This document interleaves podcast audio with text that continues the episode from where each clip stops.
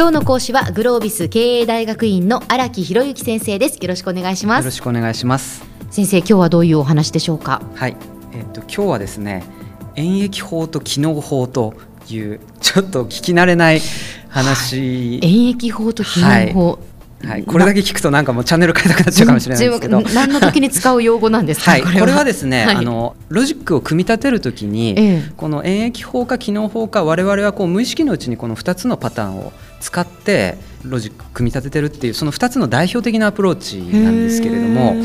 これをちゃんと理解しておくことがビジネス上非常に役に立つというような話をこれからしたいと思うんですね。はい、まず機能法っていうのは、A という事象 B という事象 C という事象、うん、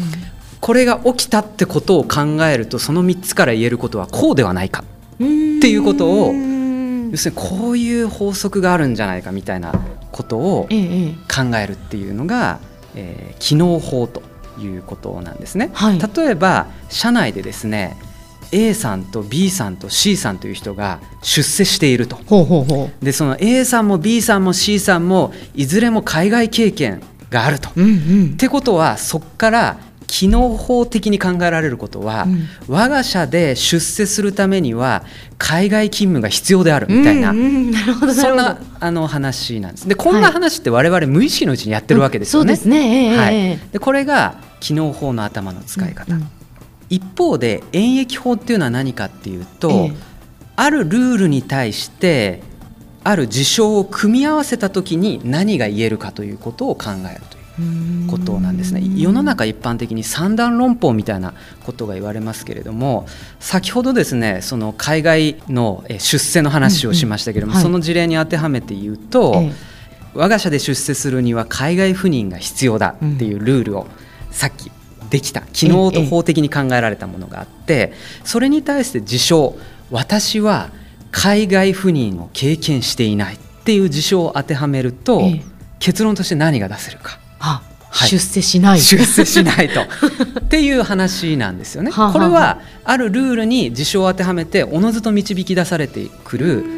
こう結論、これが演疫法っていう話なんです。で、はい、これをちゃんと我々として鍛えていかなきゃいけないと。で機能法で大事なのは何かっていうとですねやっぱりいろんな幅経験の幅サンプルの幅これがないとそこから考えるってことができないんですよ。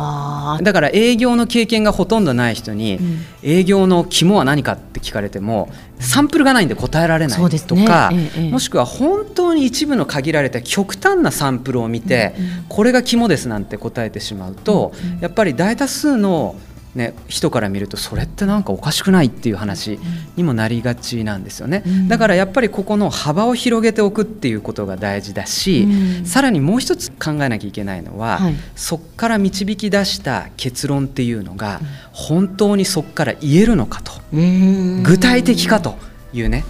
で過度に抽象的になりなってしまうと、ええ、例えばですね、えっと、え先ほどの営業の肝は何かっていう話でいくと、はい。まあ、いろんな事象を見てきた結果として営業で大事なことはハートですみたいな。そういう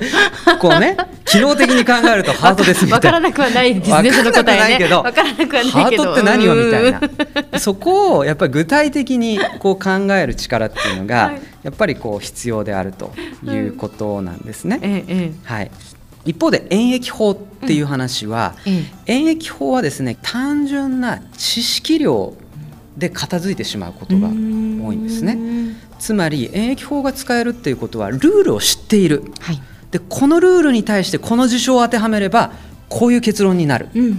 いう、うんうん、そういう話なんで、ええ、この土台となる知識がどれぐらいあるかルールをどれぐらい知ってるかっていうことがすごく大事になってくるわけなんです。例えばある飲料の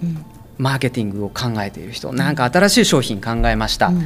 さてどうしようかっていうことを考えるときに大事なのが、まずその消費財におけるマーケティングの基本って何？基本となるルールは何？みたいなことをどれぐらい知ってるかなんですね。でそのルールに対して我々が出そうとしているこういう飲料を当てはめるとこういうことがやった方がいいよねっていう。でこの土台の勝負だったりもするんで、はいはい、やっぱり知識をどれぐらい広げるかっていうことが大事になってくるわけなんです。はい。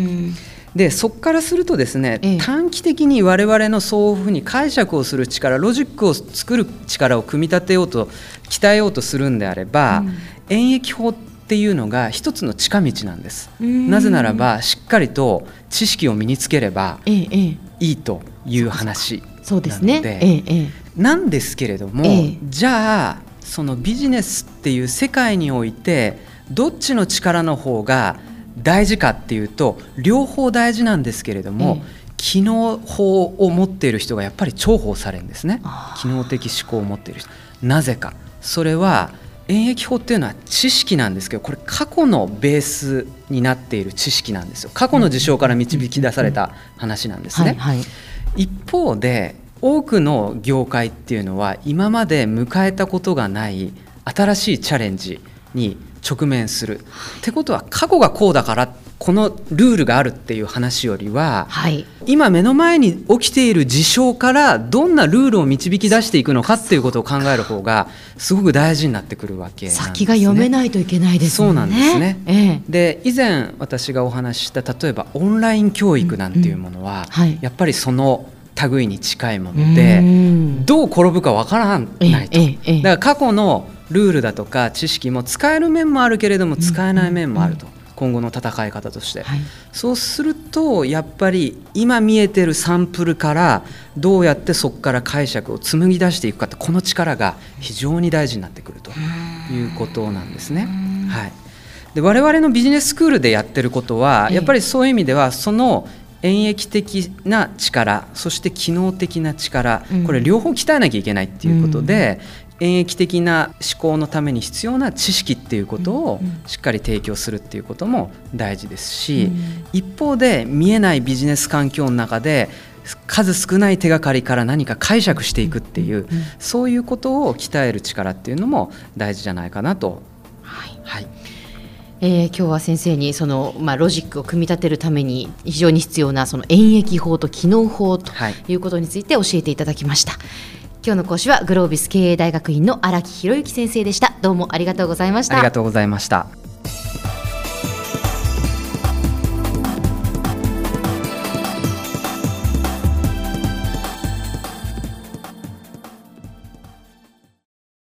続々ぐいぐいメラメラつながる。ゾワゾワハラハラメキメキつながるズキズキ。モワモワほかほか。つながる。キリキリ。ザワザワキュンキュン。ガンガン。ワクワク。うずうず。ドキドキ。ルンルンバクバク。九州人のいろんな気持ちつなげます。九州から輝こう。キラキラつながる。 QTnet